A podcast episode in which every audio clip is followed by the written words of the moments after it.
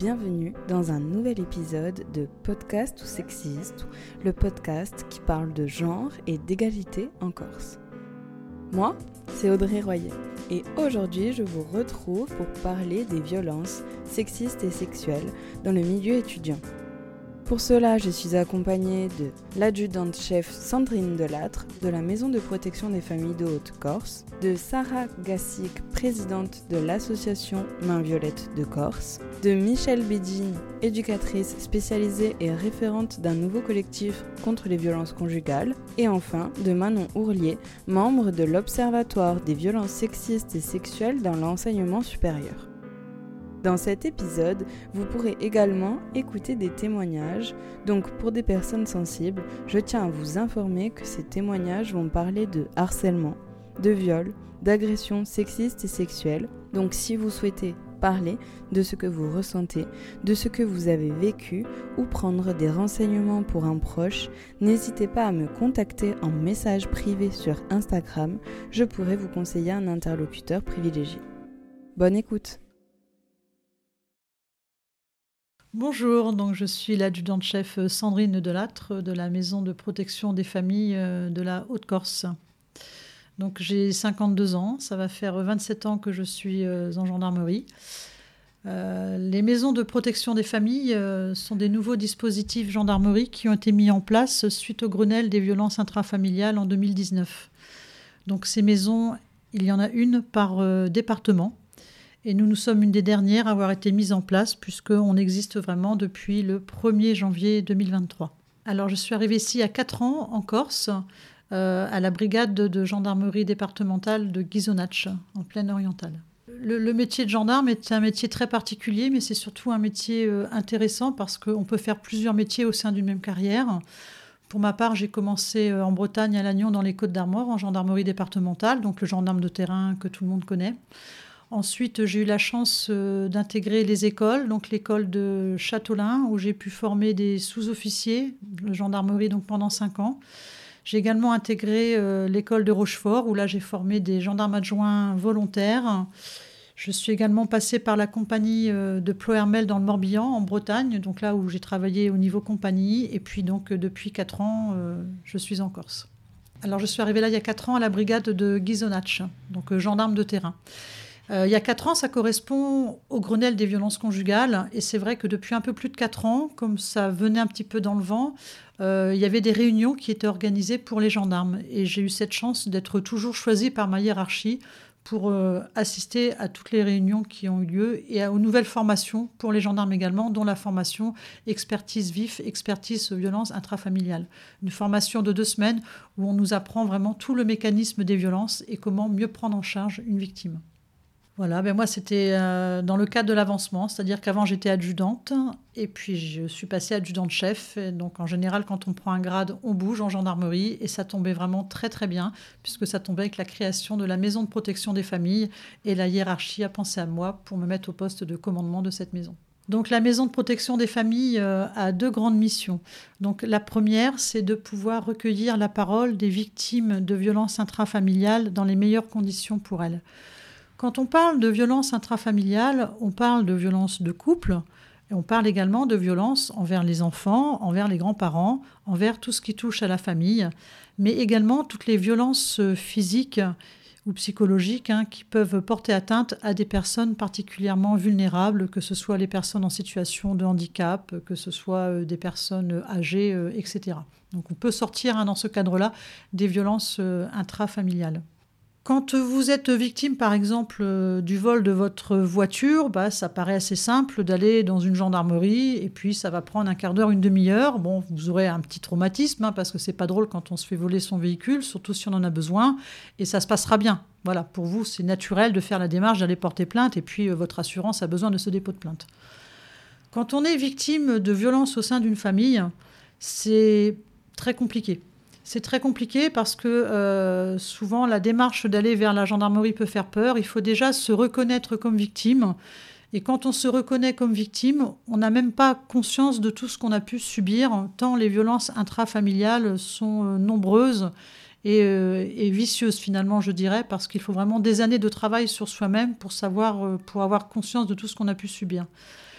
Donc l'important c'est de se faire aider et quand on veut venir vers la gendarmerie, c'est pas toujours évident. Donc d'où euh, la création des maisons de protection des familles pour vraiment accueillir ces personnes dans les meilleures conditions. Si vous portez plainte pour le vol de votre véhicule, allez, ça va durer un quart d'heure, une demi-heure. Maintenant, si euh, vous devez raconter tout ce que vous vivez au quotidien, ça prend plusieurs heures. Et pour ça, il faut vraiment être dans les meilleures conditions, aussi bien pour la victime que pour les gendarmes, c'est-à-dire euh, être dans un lieu où on ne sera pas dérangé, où on se sentira en confiance, et également avoir du temps. Le temps, c'est vraiment très important. C'est-à-dire qu'il faut éviter de venir à 11h si à midi je dois aller chercher euh, mes enfants. Hein. On peut pas, le gendarme ne peut pas tout, tout retranscrire en, une heure. Donc les, maisons de protection des familles, justement, sont là pour les victimes, pour qui ça serait compliqué de faire le pas jusqu'à la, dans une brigade de, gendarmerie. Euh, on se déplace partout sur toute la Haute-Corse, en civil ou en uniforme. Quand je dis partout, ça peut être également euh, dans une voiture. Si la victime est toute seule que au moment où elle va faire ses courses, par exemple, eh bien, si elle veut nous parler, on pourra aller avec elle sur le parking, dans un endroit discret, en civil, et puis recueillir son audition. On peut se déplacer bien sûr au domicile de la victime si bien sûr le mis en cause n'est pas à proximité. Elle peut également faire le choix de venir dans la maison de protection des familles, qui est un lieu particulièrement euh, chaleureux et accueillant, un lieu très discret qui ne ressemble pas du tout à une gendarmerie. On peut également venir euh, prendre sa déclaration euh, au sein d'une brigade de gendarmerie si c'est plus pratique pour elle, mais on est également là en renfort pour les unités de gendarmerie. C'est-à-dire que la victime peut toujours se présenter dans une gendarmerie, mais si les gendarmes sont très occupés parce qu'il y a déjà l'enquête à préparer derrière, eh bien, ils vont faire appel à nous parce que nous, on n'est consacré que pour les victimes. Donc, on a vraiment tout notre temps. On prendra toutes les heures nécessaires pour recueillir sa parole dans les meilleures conditions. Alors, je voudrais tout de suite préciser que le dépôt de plainte n'est pas obligatoire dans le cadre des violences intrafamiliales. En fait, ce que fait le gendarme ou le policier, il recueille votre audition. En haut de la feuille, c'est marqué audition. Donc vous racontez tout ce qui s'est passé, tout ce que vous subissez, aidé par les questions du professionnel. Et à la fin de votre récit, eh bien, vous avez le choix de dire je porte plainte ou je ne porte pas plainte. Il faut savoir que dans le cadre des violences intrafamiliales, le fait qu'il y ait un dépôt de plainte ou pas, ça ne change rien vis à -vis des suites de la procédure. Le gendarme ou le policier, dès l'instant qu'il a connaissance des faits, qu'il a recueilli votre audition, va appeler le procureur de la République via le magistrat de permanence ce jour-là pour rendre compte des faits. Au vu des faits, le magistrat de permanence va décider de la suite de procédure, de la procédure, va décider s'il y a engagement des poursuites ou pas, que la victime ait déposé plainte ou pas. Donc il faut bien savoir que ce n'est pas à cause, entre guillemets, de la victime si l'auteur est mis en garde à vue, c'est à cause des faits qui ont eu lieu et c'est parce que c'est le magistrat qui a décidé qu'il y aurait une garde à vue, qu'il y aurait une poursuite d'enquête. Du coup, moi, c'est Sarah. Euh, il y a deux ans, euh, j'ai fondé euh, l'association Main Violette Corse, qui était l'antenne du cours régional de l'association nationale Main Violette. Mais là, récemment, donc, on s'est un peu détaché de l'assaut national pour pour avoir notre propre euh, fil conducteur, je dirais, et on est devenu donc Amanou Violette, histoire aussi d'un peu plus euh, coller euh, au territoire sur lequel on agit. Donc on est une association de lutte contre les violences sexistes, sexuelles, conjugales et intrafamiliales. Association féministe, une association étudiante au début et puis, et puis finalement ouverte, ouverte à tous. Euh, voilà, donc nos principales missions, ça va être euh, euh, de l'aide aux victimes, d'accueillir les victimes, de les indiquer vers qui elles peuvent se tourner, de leur parler de, leur, de, leurs droits, de comment elles peuvent agir, réagir à ce, à ce qui leur est arrivé, ou même, même pour les témoins, de, de, leur indiquer ce qu'ils peuvent faire. Donc c'est surtout de la prévention et, et, de la sensibilisation autour de toutes ces violences-là. Là, depuis deux ans, au sein euh, du bureau de l'association, je travaille toujours avec les, deux mêmes filles. Donc, on va leur faire un, petit coucou. Donc, Maëva, euh, ma vice-présidente, et puis euh, Marie, Marie ma, responsable com slash secrétaire générale. Et après, parmi les, adhérentes actives, on a, on a environ une, quinzaine de, membres qui sont très actifs, qui participent à chaque fois avec nous à chaque événement. Et, à qui je fais aussi un coucou parce que sans elle, l'association ne, vivrait pas comme elle le vit à ce moment. À nous, on a surtout, là, on a eu deux gros cas depuis la création de l'association, deux, deux victimes qui sont venues nous voir euh, pour, des, pour des faits de, de viol hein, et avec qui on a lancé une, une procédure, euh, une procédure juridique. Et euh, à part ça, peut-être pas tous les jours, mais toutes les semaines, on a, on a des messages, donc, donc soit des témoignages, soit des, des gens justement juste qui se posent des, juste qui se posent des questions, qui aimeraient savoir comment, comment on peut aider, comment on peut participer à l'association. Et, euh, et c'est vrai qu'il y a eu beaucoup euh, d'engouement au tout début, au moment où l'association a été créée, parce que euh, c'était la première association de ce genre à Corté. Il y a eu euh, Dité les avant, mais elles sont surtout, sont surtout sur Bastia et surtout elles étaient un peu, elles étaient parties sur le continent au moment où nous on s'est créé et et c'est vrai qu'avec la fac, au sein même de la fac à Corté, il n'y avait rien, il y avait rien de ce type avant. Et donc c'est là que nous, on a, on a marqué que vraiment il y avait, il y avait un vide, quoi. Il y avait une, des lacunes euh, au niveau de la prise en charge de, euh, de ces violences, parce qu'on va le voir avec les témoignages, bah, ça arrive aussi et surtout en milieu étudiant. Alors, je m'appelle euh, Michel, je suis éducatrice spécialisée en libéral euh, à la Bonne Étoile à Rouen. Et je suis aussi euh, membre du collectif français contre le viol conjugal, donc je suis la seule membre de toute la Corse. Tu es éducatrice spécialisée, Michel? Donc j'accompagne euh, toutes les toutes personnes, les enfants, les adolescents, les adultes en difficulté. Euh, hum, j'ai travaillé pendant plusieurs années en pédopsychiatrie, puis je me suis lancée en libéral afin d'être euh, au plus proche en fait des, patients parce que hum, parce que voilà les prises en charge en pédopsie sont enfin, sont très longues en tout cas pour avoir des hospitalisations. Donc j'ai décidé de, de, passer en libéral et donc voilà en fait j'accompagne les personnes au domicile directement. J'interviens aussi dans les structures parce que je fais aussi de la médiation animale. Donc en fait, je travaille avec l'animal c'est un plus en fait pour, euh, pour euh, travailler vraiment le lien avec les personnes. Et donc euh, voilà, j'interviens aussi dans les structures à domicile et à mon domicile avec, avec tout type de public. Du coup, au niveau des accompagnements, donc en fait, on accompagne tout type de personnes, donc de la naissance à la fin de vie, en, donc des personnes en difficulté, que ce soit sociales, professionnelles, psychologiques. on traite tout, tout, en fait, tout type de difficultés, c'est-à-dire euh, le harcèlement scolaire, le harcèlement, les violences, violences conjugales, tout ce qui est traumatisme, euh, handicap, euh, vraiment toutes les difficultés que peuvent rencontrer les personnes. Et donc après, on a différents, on met en place différents moyens d'accompagnement. On part bien sûr de, des, des besoins de l'enfant, des capacités, de ses difficultés, pour mettre en place en fait un projet d'accompagnement donc ensemble avec la personne et éventuellement, enfin aussi du coup avec la famille. Et voilà, après, euh, donc après moi, je travaille par euh, le biais d'activités, surtout, donc ça peut être des activités de euh, revalorisation de l'estime de soi, de, voilà, plein de, plein de petites, petites activités, enfin, de, donc de, de travailler enfin, sur le, le projet.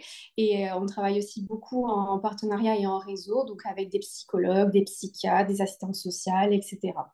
Moi, c'est Manon Roulier. Je fais partie de l'Observatoire depuis à peu près trois ans. Donc, c'est l'Observatoire des violences sexistes et sexuelles dans l'enseignement supérieur. Et euh, c'est une asso qui existe depuis 2019, si je ne dis pas de bêtises.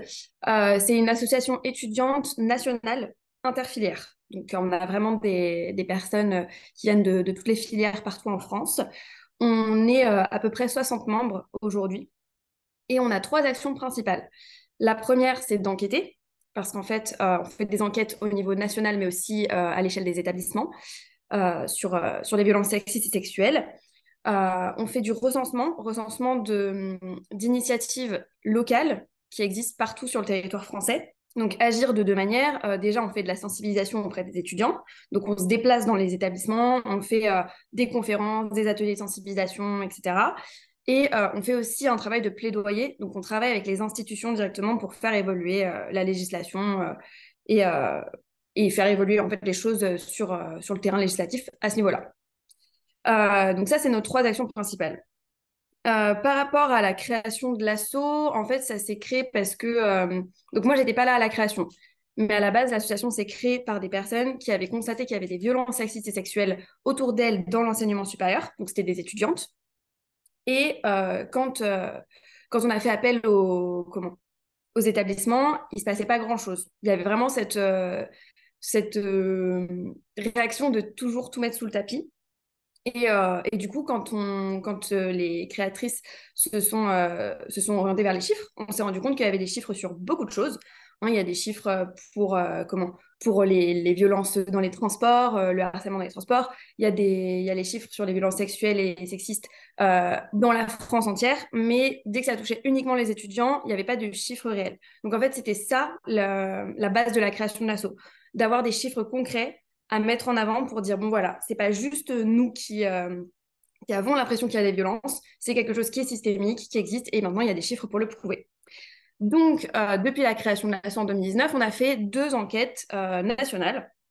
Donc, euh, une enquête en 2020 qui s'appelle Parole étudiante et une deuxième qui est sortie en 2023 qui s'appelle Le baromètre. Pour revenir rapidement sur le sujet, il me semble important ici de préciser ce qu'est une violence sexiste et sexuelle, une VSS. C'est lorsqu'une personne impose à autrui un propos, oral ou écrit, un comportement, un contact à caractère sexuel ou sexiste. Cela regroupe les croyances et les comportements qui tendent à stigmatiser ou délégitimer une personne en raison de son sexe ou de son genre ou même de son orientation sexuelle et amoureuse. Il existe six types de violences administratives, économiques, psychologiques, physiques, gynécologiques et sexuelles. Celles-ci également déclinables, vous pouvez vous renseigner sur noustoutes.org. Nous toutes nous dit également que les violences sexistes sont liées entre elles par un continuum, un lien qui fait que les plus petites violences autorisent les violences au-dessus. C'est ce que l'on appelle la culture du viol. La culture du viol, ce sont tous les éléments, le langage, les idées, les images, les stéréotypes, qui banalisent les violences sexuelles et font qu'on va les tolérer quand on y est confronté. Pour reconnaître une violence, particulièrement dans le cadre conjugal ou intrafamilial, vous avez le violentomètre qui donne beaucoup d'exemples de violence. Si vous êtes témoin ou victime, appelez le 3919, la gendarmerie ou encore le CIDFF de votre région. Sandrine, quels sont les types de violences qui existent dans le cadre intrafamilial? Alors, les types de violences euh, conjugales, donc on va avoir euh, les violences psychologiques. Il faut savoir que 100% des victimes de violences physiques sont avant tout des victimes de violences psychologiques. La première claque, le premier coup de poing n'arrive pratiquement jamais comme ça du jour au lendemain il y a toujours, toujours des violences psychologiques avant qui se mettent tranquillement en place. Ça peut prendre des années. Et des fois, il ne peut y avoir que au cours d'une vie que des violences psychologiques qui sont aussi dévastatrices que les violences physiques. On meurt des violences psychologiques. On déclenche des maladies à cause des violences psychologiques on déclenche des comportements addictifs à cause des violences psychologiques qu'on a du mal euh, à, encaisser tous les jours. On peut se mettre à boire, on peut partir dans la drogue, on peut faire une dépression. Donc elles peuvent être aussi mortelles que les violences physiques. Les violences psychologiques sont les plus dures à reconnaître parce que c'est vraiment quelque chose qui va se faire petit à petit au quotidien. C'est un, petit jeu finalement de l'auteur qui va faire pour euh, culpabiliser la victime et surtout la rendre vraiment vulnérable. Euh, d'un côté, il y aura toujours cet espoir de la victime que les choses se passent bien parce qu'elle l'aime, hein, elle l'aime l'auteur et lui fait croire aussi, mais il y a toujours ces rabaissements quotidiens, euh, le fait aussi d'appuyer sur euh, des peurs, des angoisses de la personne, voilà, de, de, l'emmener sur des terrains où forcément elle ne se sentira pas bien. Donc là, je ne vais pas pouvoir vous en parler parce qu'elles sont vraiment très très nombreuses, hein, ces violences-là. Euh, après, il y a la violence physique qui, logiquement, devrait être plus connue de la population, puisque aujourd'hui, on devrait tous savoir qu'il est formellement interdit de frapper quelqu'un. que ce soit un enfant parce qu'il a fait une bêtise, que ce soit euh, son conjoint parce qu'il a fait quelque chose. Il est formellement interdit au regard de la loi de frapper quelqu'un. Une simple claque peut avoir des conséquences énormes. Hein. Elle peut percer le tympan, elle va secouer le cerveau dans la tête. Enfin, c'est pas anodin, rien qu'une simple claque. Hein. Donc là, nous avons les violences physiques. Ensuite, on peut trouver les violences euh, financières. Alors, les violences financières, quand on vit euh, à deux sous le même toit, on doit pouvoir disposer de l'argent, des revenus du foyer. Même si je ne travaille pas, je dois forcément avoir des moyens de paiement. Hein. L'argent doit, doit être pour les deux personnes qui habitent ensemble. Vous avez les violences euh, religieuses, c'est-à-dire que là, euh, on va vous empêcher de pratiquer votre religion, ou bien alors on va vous imposer une religion que vous n'avez pas choisie. Une des violences euh, qui a souvent lieu dans les couples qui s'accompagnent des violences psychologiques, ça va être le viol. Le viol entre époux, il n'est pas du tout reconnu, quel que soit l'âge. Quand on pense viol, on pense agression dans la rue, quelque chose de très brutal, euh, voilà, avec des conséquences physiques en plus, euh, par un inconnu, ça se passe dans le noir, dans une ruelle. Ce viol-là, euh, je ne vais pas dire qu'il est inexistant, c'est pas vrai, mais en pourcentage, il y a quasiment rien. Sur 100 viols, je ne sais même pas s'il y en a un comme ça. Le viol a souvent lieu entre conjoints, hein, et aussi également dans le cas de l'inceste, mais ça, ça fera l'objet d'un futur débat. Euh, un viol entre conjoints, c'est simple, eh bien, c'est euh, pas parce que je suis avec quelqu'un que je suis obligée d'avoir un rapport sexuel avec lui euh, à la demande. C'est pas du tout ça.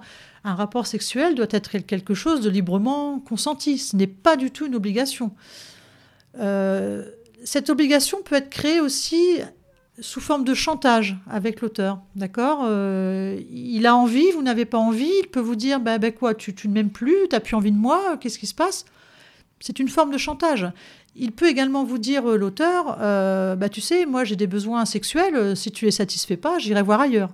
C'est du chantage, mais si je cède à ce chantage, c'est une forme de viol, c'est du viol tout simplement. le viol, ça peut être aussi d'accepter des pratiques sexuelles dont on n'a pas envie. Le, consentement doit vraiment être libre, éclairé. Éclairé, ça veut dire que je suis en état de consentir. si je dors, je suis pas en état de dire que j'ai envie d'un rapport sexuel.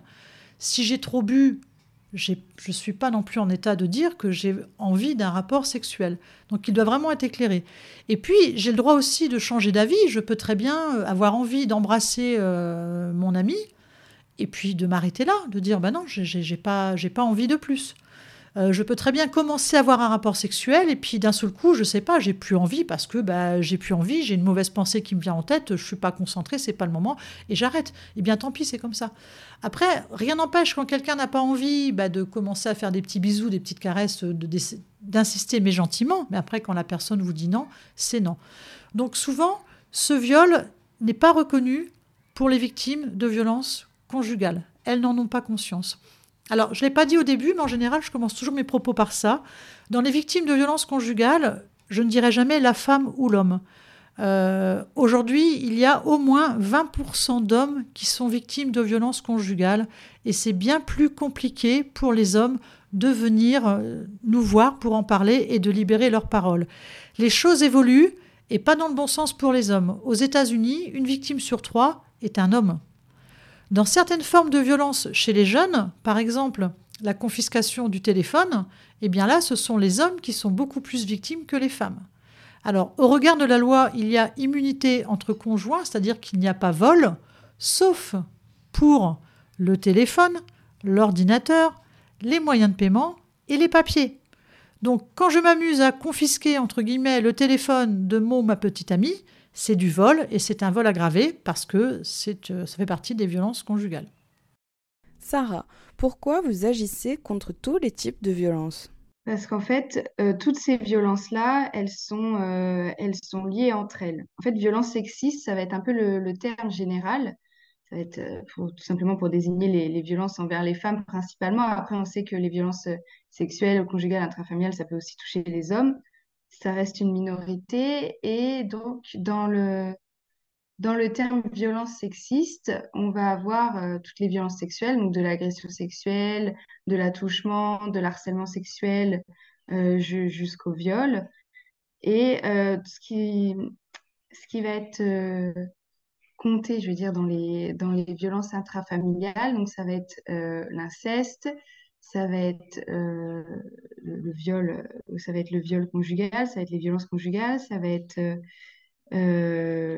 les violences sur les, sur les enfants. Tout ça, ça va être les violences intrafamiliales. C'est lié évidemment euh, au sexisme et à notre combat féministe de base qui reste la lutte contre le patriarcat finalement. Et euh, les violences conjugales, donc, ça va être les violences euh, entre époux, compagnons, ex-compagnons. Nous allons à présent écouter un premier témoignage qui va parler d'harcèlement sous couvert de magagne. Alors moi, la violence que j'ai subie, c'était à la fac à Corté, et c'était euh, plutôt du harcèlement sexiste et sexuel que juste du sexisme. Euh, je pense que dans ce que j'ai raconté, la notion de harcèlement, elle est vraiment hyper importante parce qu'il y a vraiment cette notion dans le harcèlement euh, que ça revient, que c'est toujours la même chose, toujours les mêmes personnes, et que ça dure dans le temps. Donc du coup, c'était à l'université, c'était à la fac à Corté. Et en fait, c'est parti euh, d'une publication sur Facebook qui était euh, en rapport avec ma famille et qui a été très très mal interprétée par, par mes camarades de, de promo, notamment par les garçons. Les filles n'ont jamais relevé les trucs, elles ont jamais trouvé ça, les blagues qu'ils s'amusent à faire, elles ont jamais trouvé ça pertinent, ça ne les a jamais fait rire.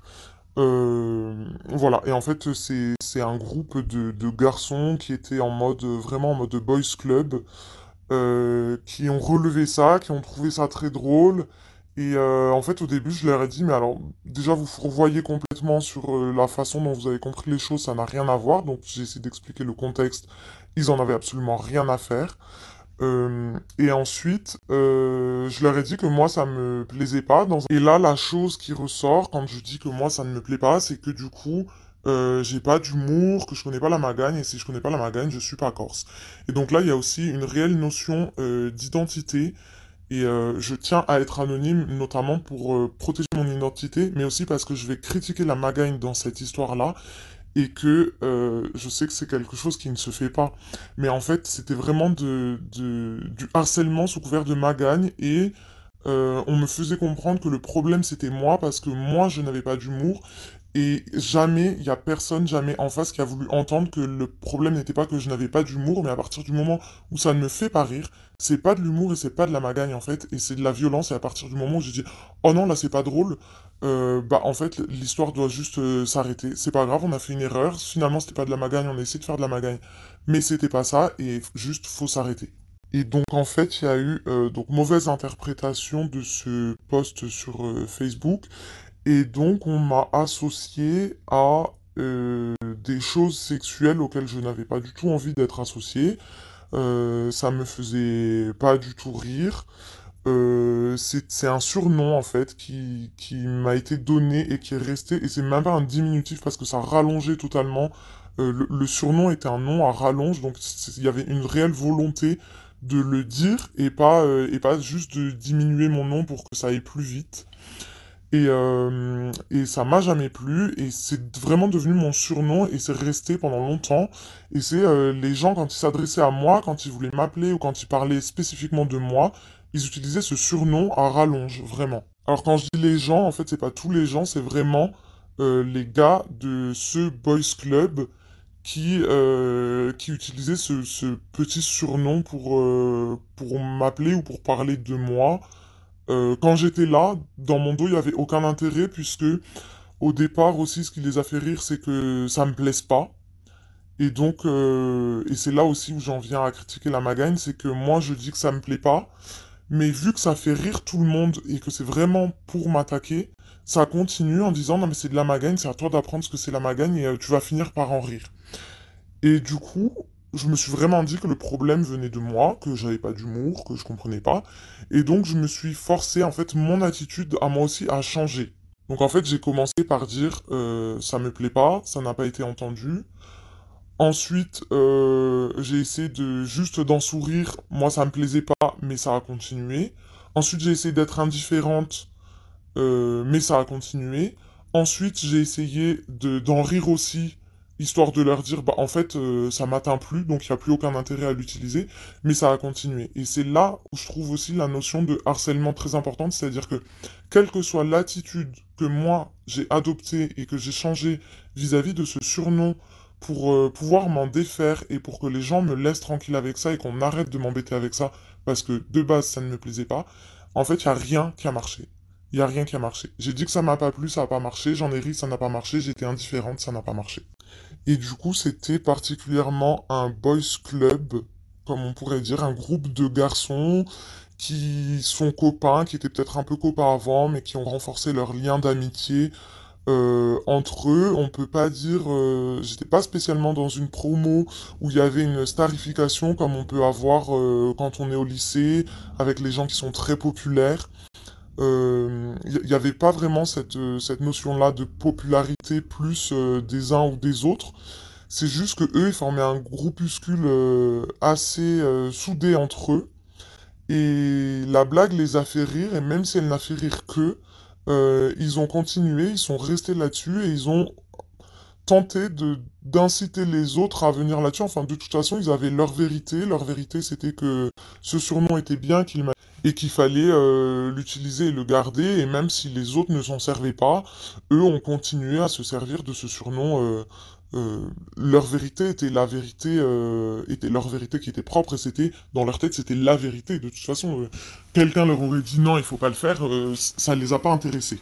Voilà, donc c'était un, un, groupe de garçons, ce n'était pas juste une seule personne. je pense qu'il y avait suffisamment de maturité dans, à passer 18 ans et à la fac euh, auprès d'autres personnes pour qu'ils n'entrent pas là-dedans. Mais quand même, aujourd'hui, avec le recul, pas suffisamment de maturité pour qu'ils aillent à l'encontre de ça. Parce que ce qu'on apprend aujourd'hui sur le harcèlement à l'école, c'est qu'il y a les harcelés, il y a les harceleurs, et puis il y a tous les témoins qui se positionnent pas vraiment, euh, qui vont pas spécialement rejoindre les harceleurs, qui vont pas spécialement prendre la défense des harcelés, mais qui sont dans cette position où ils sont témoins, ils voient très bien ce qui se passe, mais ils savent pas comment réagir, parce qu'on nous apprend pas ça à l'école, parce que on n'est pas du tout euh, guidé quand il arrive ce genre de choses au collège ou au lycée. Euh, moi, je pense que j'ai été témoin au collège et au lycée aussi de ça, et, euh, en fait, on ne sait pas comment réagir, il y a personne qui nous apprend, il y a personne qui nous guide, il y a personne qui nous dit bah là, ce que vous avez vu, euh, c'est pas bien. Il y a personne qui va demander aux, témoins d'aller s'impliquer en fait dans ce genre d'histoire pour y couper court euh, assez rapidement. Et donc c'est un surnom qui m'est resté pendant quasi mes deux années de, de fac avec cette promo-là. c'était fréquent, c'était régulier, c'est-à-dire que tous les jours j'avais droit à mon surnom, au moins une fois par jour il y avait quelqu'un qui m'appelait avec mon surnom, en fait, euh, souvent quand les gens voulaient s'adresser à moi et qu'ils voulaient m'appeler, au lieu de m'appeler par mon prénom, ils m'appelaient par mon surnom. Euh, il y en avait un ou deux en particulier qui n'utilisaient que ça, et quelques autres qui de temps en temps utilisaient mon prénom, surtout quand il n'y avait pas euh, un petit peu les deux leaders de leur groupe. Alors moi, j'ai clairement pas du tout identifié ça comme de la violence et comme du harcèlement sexiste et sexuel au début. C'est-à-dire que de suite, euh, ça m'a pas plu. Je l'ai exprimé. Et on m'a reproché de ne pas avoir d'humour, de ne pas comprendre ce qu'était la magagne. Et, euh, et, on m'a fait clairement comprendre que c'était à moi de changer euh, mon interprétation des choses et mon attitude vis-à-vis de ça. Et, et, pas à remettre en fait cette, cette violence en question. Et ça, c'est quelque chose que je trouve très difficile dans la société corse en général. Euh, aujourd'hui, avec le recul, j'y remets, euh, je refais des, parallèles avec euh, mon enfance, avec mon éducation, avec mon éducation aussi bien à la maison que dans la société, que à l'école, que dans le milieu sportif. ce truc de la magagne où il faut avoir de l'humour, où il faut comprendre, où il faut où il faut rire de tout et en fait à aucun moment tu as le droit de dire que les choses ne te font pas rire parce que sinon tu as euh, ce sentiment d'exclusion de la société. Euh, c'est euh, quelque chose d'identitaire et de très fort, et de très marqué, et de très ancré sur le territoire, et c'est quelque chose qui va permettre à un étranger ou à un Français de s'intégrer dans le territoire, de s'intégrer dans la culture. Ça va passer par la magagne. Aujourd'hui, ça va plus forcément passer par la chasse ou la pêche ou être une reine de beauté, mais la magagne, c'est impossible d'y échapper.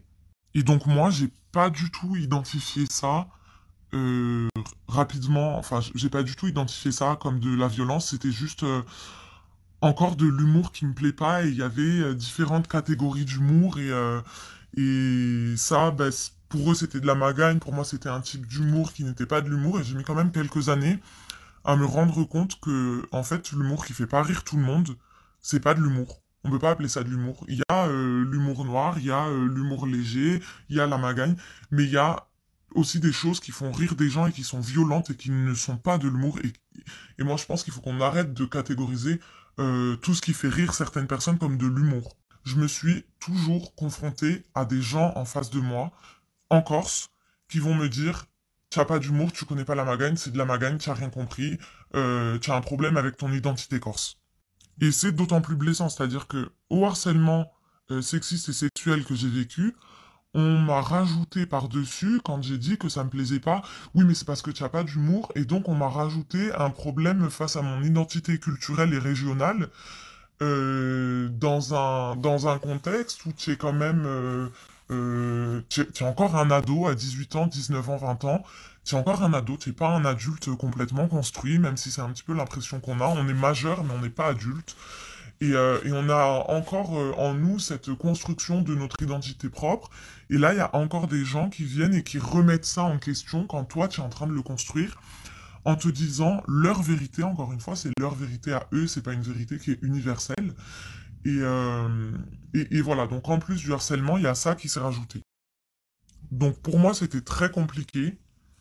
Euh, c'était très dur à vivre, mais je m'en rendais pas compte et je pensais que, que c'était moi. Je me remettais beaucoup en question sur, euh, sur mon humour, sur ma façon d'appréhender l'humour des autres, sur ma sensibilité. Euh, j'ai remis énormément de, de mes traits de caractère en question au lieu de les, de les accepter, d'apprendre et de grandir avec. Je les ai remis en question et j'ai renié ce que j'étais moi-même. Donc, donc il y avait cette violence, mais que je ne voyais pas, que je n'acceptais pas et que euh, et en fait c'est l'extérieur qui m'a amené à montrer que c'était de la violence. Et en fait ce qui s'est passé c'est que euh, je pense que c'est monté crescendo et que euh, moi je l'ai pas vu. Au début c'était un petit peu, on m'a obligé à l'accepter. Ensuite c'est monté crescendo, on m'a encore obligé à l'accepter, toujours sous couvert de magagne. Et c'est monté, c'est monté, ça a été de plus en plus fréquent, de plus en plus violent, de plus en plus agressif dans la façon de parler. Les mots restaient les mêmes, le surnom n'a jamais changé, il a toujours été le même du début à la fin, mais euh, ça a été la façon de le faire, le contexte dans lequel on le fait, euh, le ton qui était employé en face, c'est-à-dire qu'au départ, euh, c'était un ton qui était très vas-y, on va faire de la magagne, et puis après, c'était vraiment un ton pour me rentrer dedans. Et en fait, plus moi je m'adaptais, et plus j'ai adapté, comme je disais au début, mon comportement euh, j'ai tenté des trucs pour l'éviter et, plus ça l'évitait et moins ça me faisait réagir et plus ils allaient dans la violence autrement pour me faire réagir, dans la violence avec euh, l'intonation, dans la violence avec les propos qui allaient à côté. Euh, Il y a des menaces ensuite qui sont entrées en jeu. C'est-à-dire qu'au début, il y avait que un surnom. Et en fait, euh, au, au bout de plusieurs mois, au bout de 18 mois, je dirais, il y a quand même de la menace, euh, menace de violence euh, physique qui est entrée en jeu. Euh, on va te faire ci, on va te faire ça sur, euh, sur, sur des choses violentes. J'ai pas envie de donner les détails sur, sur les choses sur lesquelles on m'a menacé, mais, euh, mais on m'a menacé euh, euh, physiquement, en fait, d'être violent physiquement avec moi. C'est-à-dire que la violence verbale n'était plus suffisante, il a fallu que ça entre dans une menace de violence physique. Et là, en fait, il y a une de mes camarades qui était totalement extérieure à ça.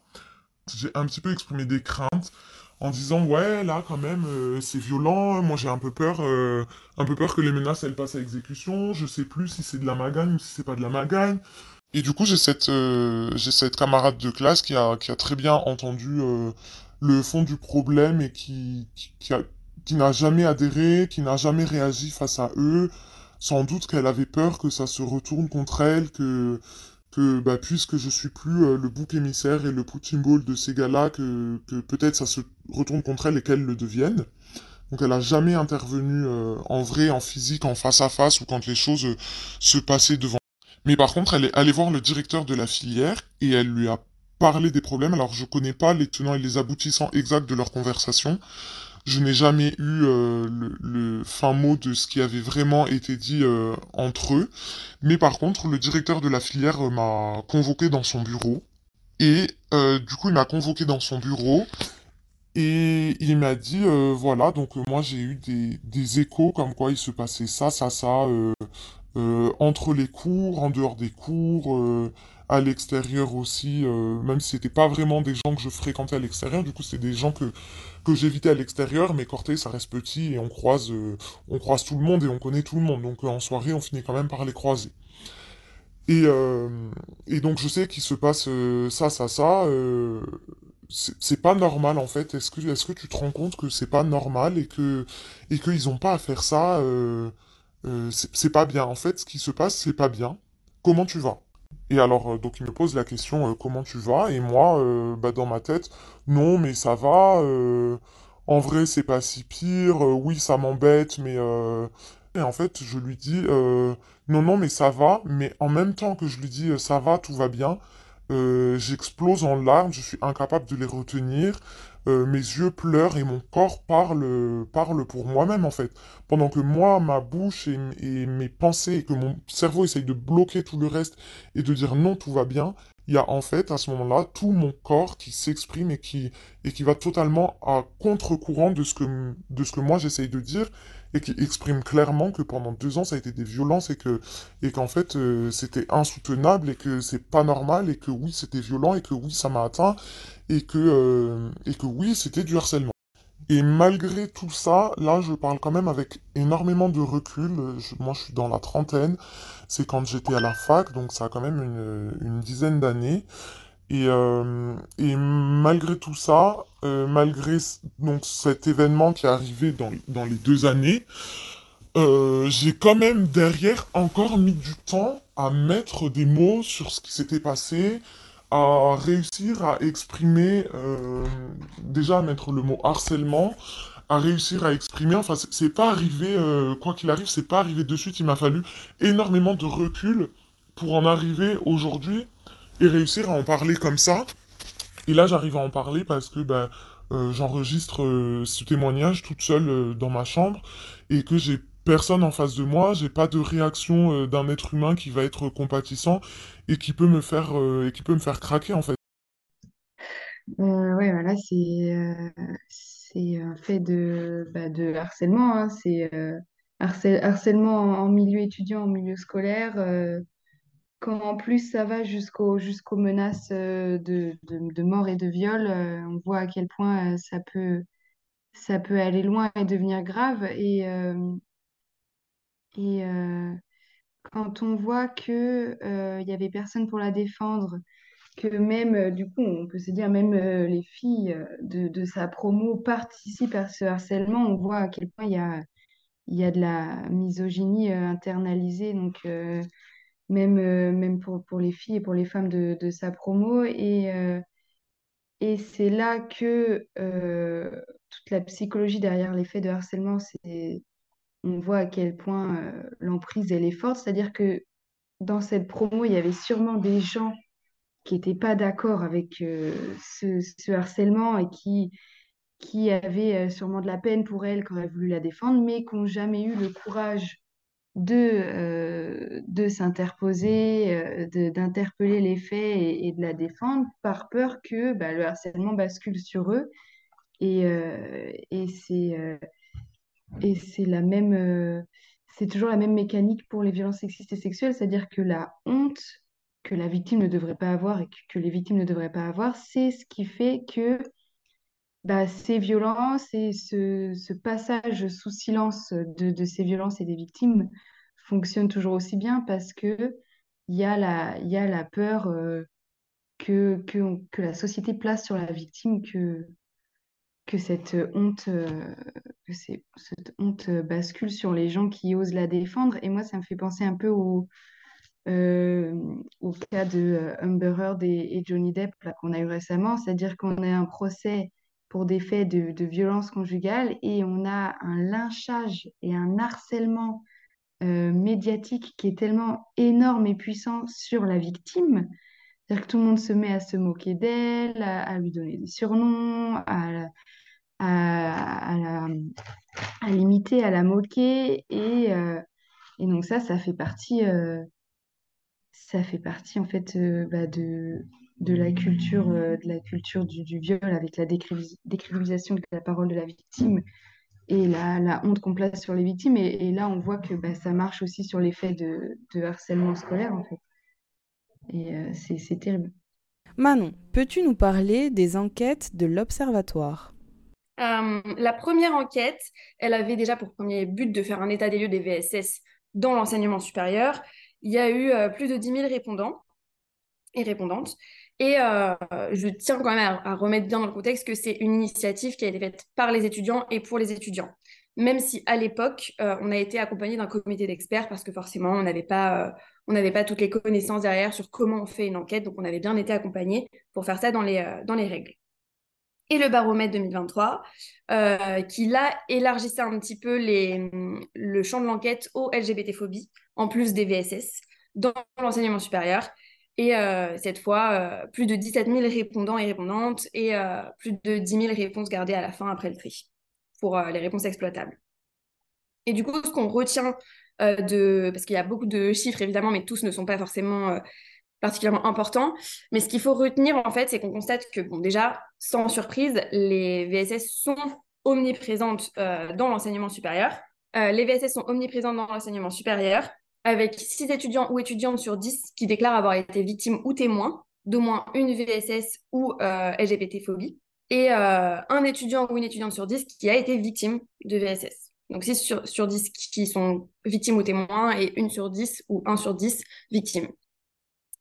Euh, ensuite, pour les victimes de viol, on constate que près d'une victime de viol sur trois a par la suite peur de poursuivre ses études ou de participer à la vie étudiante. Donc, euh, ce qu'on dit par participer à la vie étudiante, c'est pas uniquement aller en cours. C'est le fait de euh, participer à la vie euh, associative, d'aller aux soirées étudiantes, etc. Parce que ce qu'on a tendance à oublier, c'est que la vie étudiante, c'est pas uniquement les cours. C'est aussi tout ce que ça englobe. Et, et du coup, voilà, ça a vraiment une incidence sur toute la vie étudiante de la victime. ensuite, on constate aussi, parce qu'en fait, les enquêtes, elles sont toujours divisées en, trois volets. Euh, il y a un volet notamment sur les connaissances euh, des, étudiants et des étudiantes sur les VSS.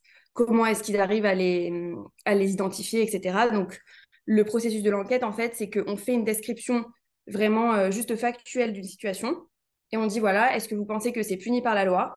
Et si c'est puni par la loi, comment c'est qualifié juridiquement? Donc là, ça nous permet de savoir un petit peu comment les, étudiants et étudiantes identifient les VSS. Et on constate que un étudiant homme sur trois euh, ne sait pas que la situation de harcèlement sexuel qui est décrite dans le rapport est punie par la loi. Et euh, ça, c'est pour les hommes, mais pour, euh, les étudiants et étudiantes en général, parce qu'on constate aussi des, des, différences au niveau des femmes, un étudiant ou une étudiante sur cinq ne connaît pas la distinction entre agression sexuelle et harcèlement sexuel. Il y a vraiment une confusion entre les deux. donc, du, coup, du coup, voilà, on constate qu'il y a vraiment des méconnaissances au sein de la population étudiante sur ce sujet-là. Euh, ce qui fait que forcément, quand on n'arrive pas à identifier des violences, c'est plus compliqué de les arrêter par la suite ou de même de ne pas les perpétrer. Euh, et au-delà de ça, il y a aussi des dysfonctionnements au sein des établissements parce qu'on euh, on a 45% des étudiants et des étudiantes qui n'ont pas accès à des dispositifs d'accompagnement, soit psychologiques, soit juridiques, etc., ou de, de dispositifs de lutte contre les VSS ou violences en général dans leur établissement alors que techniquement pour les établissements euh, d'enseignement supérieur public, c'est une obligation. Alors on dit 45%, euh, pourquoi? Parce qu'en fait, euh, des fois, le dispositif existe, mais l'établissement ne communique pas dessus. Donc du coup, en fait, les étudiants et étudiantes ne savent pas qu'il existe, donc forcément, on ne peut pas y faire appel. Donc on n'y a pas vraiment accès. Donc c'est pour ça.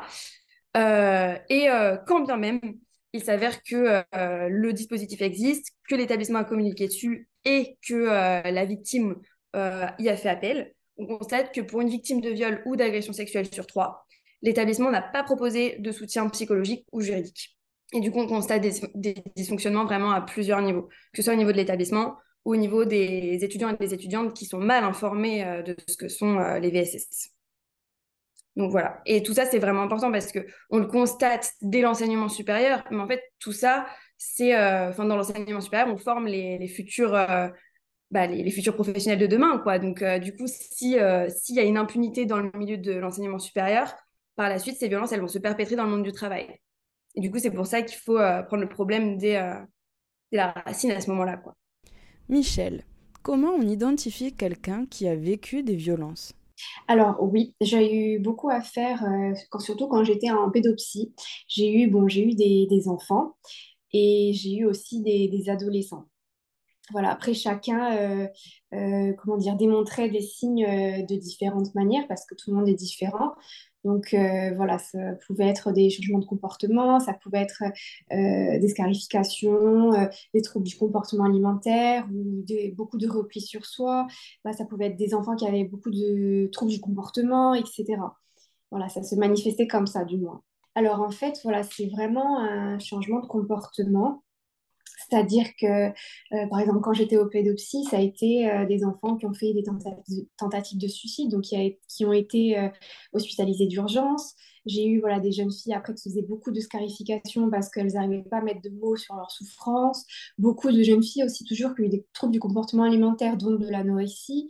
Après, chez les enfants, ça peut être des troubles du comportement et beaucoup de démonstrations de violence physique. Par exemple, des enfants qui vont taper, des enfants voilà, qui vont être très agressifs. Ça peut être aussi euh, donc beaucoup de repli sur soi-même, euh, plus voilà, plus plus envie de sortir, plus envie de voir du monde, être très renfermé. Ça peut être aussi, euh, ça peut être démontré aussi par un échec scolaire soudain, donc un, enfant qui à qui à l'école ça se passait bien et puis d'un coup ben il, voilà ça se passe pas bien du tout.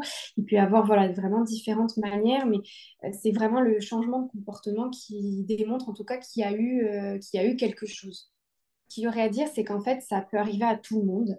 Ça peut arriver à n'importe quelle, euh, quelle famille, euh, que ce soit dans la précarité ou des familles aisées. Ça peut arriver à tout âge, ça peut arriver à des enfants, ça peut arriver à des adolescents, des adultes, à des personnes âgées. Donc, dans tout milieu, et voilà, ça peut arriver, euh, ça peut arriver n'importe où, enfin, n'importe quand à n'importe qui, on va dire. Il n'y a pas de choses prédéfinies qui dit qu'on va être ou non touché un jour par des violences sexuelles ou violences. Est-ce que les violences sexistes et sexuelles en milieu étudiant sont spécifiques et comment tu accompagnes ce jeune public? Alors, euh, d'un point de vue, on va dire, éducateur, euh, en fait, toute prise en charge a sa spécificité, en fait, de par la personne. Donc, euh, c'est pas parce que c'est en milieu étudiant que c'est spécifique. Après, euh, voilà, la manière d'être pris en charge, d'accompagner, etc., ça va être la même euh, qu'une personne adulte. C'est sûr que euh, euh, c'est encore différent des enfants parce que bon, les enfants, il y a les parents, etc. Après, non, là, c'est en fait, c'est spécifique à chaque personne, on va dire. C'est sûr que en milieu étudiant, c'est ça, ça, peut être difficile parce que ce sont des jeunes et que et que souvent voilà, ils se retrouvent sans leurs parents en, en logement étudiant, etc. Mais après, non, l'accompagnement reste le même. Euh, voilà, ça peut être un dispositif d'urgence euh, pour euh, un logement, etc. Donc non, c'est vraiment en fait spécifique à la personne et à la problématique rencontrée. Écoutons à présent un deuxième témoignage anonyme. Bonjour, je viens témoigner dans le cadre des agressions sexistes psychologiques au sein de l'école après tous les moyens que j'ai pu mettre en place pour virer ce professeur, je me suis rendu compte que les enseignants étaient protégés et même très bien protégés. Je ne sais pas par où commencer, mais c'est un enseignant que beaucoup d'élèves connaissent pour ses propos sexistes et racistes. Alors que je n'étais qu'une jeune fille de 16 ans, je suis rentrée dans la classe, dans sa classe car j'ai choisi une spécialité qui se nomme HLP, car je suis une amoureuse de la philosophie. Plus les cours avançaient, plus j'étais en contradiction avec cet homme et j'étais amené à débattre tout le temps car je ne comprenais pas comment un professeur pouvait être aussi problématique dans ses propos, surtout au sujet des femmes. J'excellais dans la matière, je passe donc en terminale avec la même spécialité et donc le même professeur, et les problèmes ont commencé. Un jour où je n'étais pas en cours, il m'a envoyé des mails pour savoir ce que je faisais et où j'étais car je lui manquais en classe. Après cela, je lui ai fait part du fait que ceci ne devait plus se reproduire, et ce jour-là, il m'a dit, depuis la rentrée, je me suis rendu compte que tu avais pris des formes, c'est intéressant. Et ça ne s'est pas terminé ici. Il prenait ses pots de cigarettes avec moi et voulait qu'on se en dehors des cours pour des cours particuliers que j'ai refusés. Et un jour, tout bascula. Alors que je devais préparer mon grand oral pour le bac, je devais avoir son avis sur les problématiques et ce jour-là, il dit devant toute la classe que c'était de la drague. Je crie, je hurle que c'était inadmissible. Après cela, à chaque, chaque fin de cours, il demandait d'attendre la fin du cours pour discuter de mon grand oral, mais il m'enfermait et à chaque fois, je me sauvais. J'utilise vraiment ce terme, et là j'en parle au proviseur, et ce jour-là le problème est venu. Le lendemain un pion est venu me chercher car j'étais convoqué chez le CPE, alors que j'étais une bonne élève, je ne comprenais pas, et ce jour-là le CPE me dit que j'ai triché à un contrôle de cette matière, et que je dois le rattraper seul, dans la classe, avec lui, sinon il allait prévenir mes parents. J'ai demandé qu'il prévienne mes parents, car cette note a été trafiquée, il m'avait rendu un 17 et suite à cette triche, il a changé la note sur Pronote à 0. Ma mère savait tout et avait accès à mes comptes Pronote. Mes parents m'ont toujours cru et depuis ce jour-là, ils voulaient plus que j'assiste à ce cours avec lui car j'avais tout dénoncé et disaient que j'étais une menteuse. Il a des amis dans le rectorat et je me suis rendu compte qu'il avait le bras long et que je ne pouvais rien faire. J'ai témoigné et tous les ans, une élève vit la même chose que moi. Bah, sur ces témoignages, comme, elle le dit, hein, euh, le monsieur qui a le bras long, qui a des amis euh, dans le rectorat, etc., euh, en général, c'est souvent comme ça. quand on a des messieurs qui s'en prennent à des jeunes filles et qui ont une certaine position de pouvoir par rapport à ces jeunes filles qui sont en plus, qui sont en plus plus jeunes, donc qui ont une certaine emprise, ça va être très compliqué pour, pour la victime de, de se faire entendre et euh, de se faire rendre justice. C'est ce qu'elle explique dans son témoignage. Elle a essayé de, de le dénoncer au directeur de l'établissement et au final, ça s'est retourné contre elle. C'est-à-dire que quand tu dénonces un harcèlement sexuel, parce que là, c'est ce que c'est, hein, euh, à, une, à une personne en espérant chercher de l'aide et que tu te rends compte que finalement ton, ton harceleur a une certaine position de pouvoir, et bah, euh, ça ne fait, ça ne fait qu'empirer les choses. Donc, tu, tu demandes de l'aide et la réponse du directeur, ça a été euh, qu'on va t'enfermer seul dans une classe avec lui parce que, soi-disant, tu aurais triché un examen. Euh, c'est c'est un scénario que, qu'on retrouve très souvent, malheureusement. Donc après, donc on ne sait pas au vu de ce qui a été dit dans le témoignage, si elle a été euh, voir la police, parce qu'elle nous dit juste qu'elle a été voir le, directeur, peut-être que là, la, solution aurait été, euh, aurait été de, de, se rendre à un commissariat, d'aller voir la police. Euh, mais voilà, c'est encore une fois, c'est une situation d'emprise et ça fait très peur quand tu vois, quand au simple moment où tu demandes de l'aide au directeur de l'établissement et que la réaction à, ton appel à l'aide, c'est c'est de, t'enfermer avec lui, de te culpabiliser et de, rendre les choses encore pires, évidemment que ça fait euh, encore plus peur et que euh, ça, contraint la victime, ça restreint la victime, ça lui donne beaucoup moins envie de, se battre et donc d'aller à la police. C'est pourtant, euh, c'est pourtant ce qu'il faut faire. Et, et là, ben, on, retrouve dans le témoignage, on retrouve toutes les techniques de, de, manipulation euh, et d'emprise que, que ces gens-là ont souvent sur, euh, sur la victime. Hein. C'est-à-dire qu'il a une position de pouvoir parce qu'il est son professeur. Euh, il s'en sert, il se permet des petites remarques. Si elle, elle se, elle se permet de se défendre et de faire à son tour des remarques, ça se retourne contre elle. Donc c'est elle la, mauvaise élève, c'est elle la, la, folle, c'est celle qui, réagit alors qu'il n'y a rien. Euh, là, dans le témoignage, c'est une situation de, professeur à élève, une situation scolaire. Euh, c'est le même genre de, manipulation qu'on retrouve euh, dans tous les autres cas de soit d'harcèlement, soit de, par exemple, de violence conjugale. Hein. C'est-à-dire que les, petites techniques de violence conjugale, des fois, qui vont être bien subtiles par la personne violente et qui euh, lorsque la victime va euh, réagir ou se défendre, bah, c'est elle qui passe pour une folle finalement. Donc euh, voilà, ça c'est les petites techniques de manipulation qu'on a l'habitude de voir malheureusement.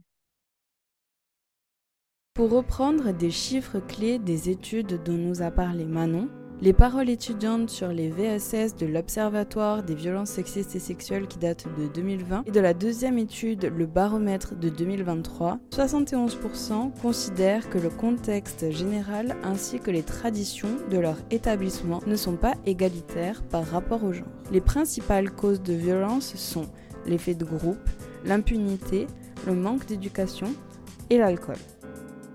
Les personnes victimes de violences ou témoins qui assistent à des violences, ce sont 60% des violences verbales, 50% des contacts physiques non désirés, 40% des propos LGBT-phobes et 10% des viols. Et pour faire écho au témoignage que nous venons d'entendre, les violences verbales sont majoritairement commises en soirée et pendant les cours. Cet épisode sera en deux parties d'une heure chacune, diffusées le même jour. Vous pouvez les écouter à la suite ou bien comme vous le souhaitez. A plus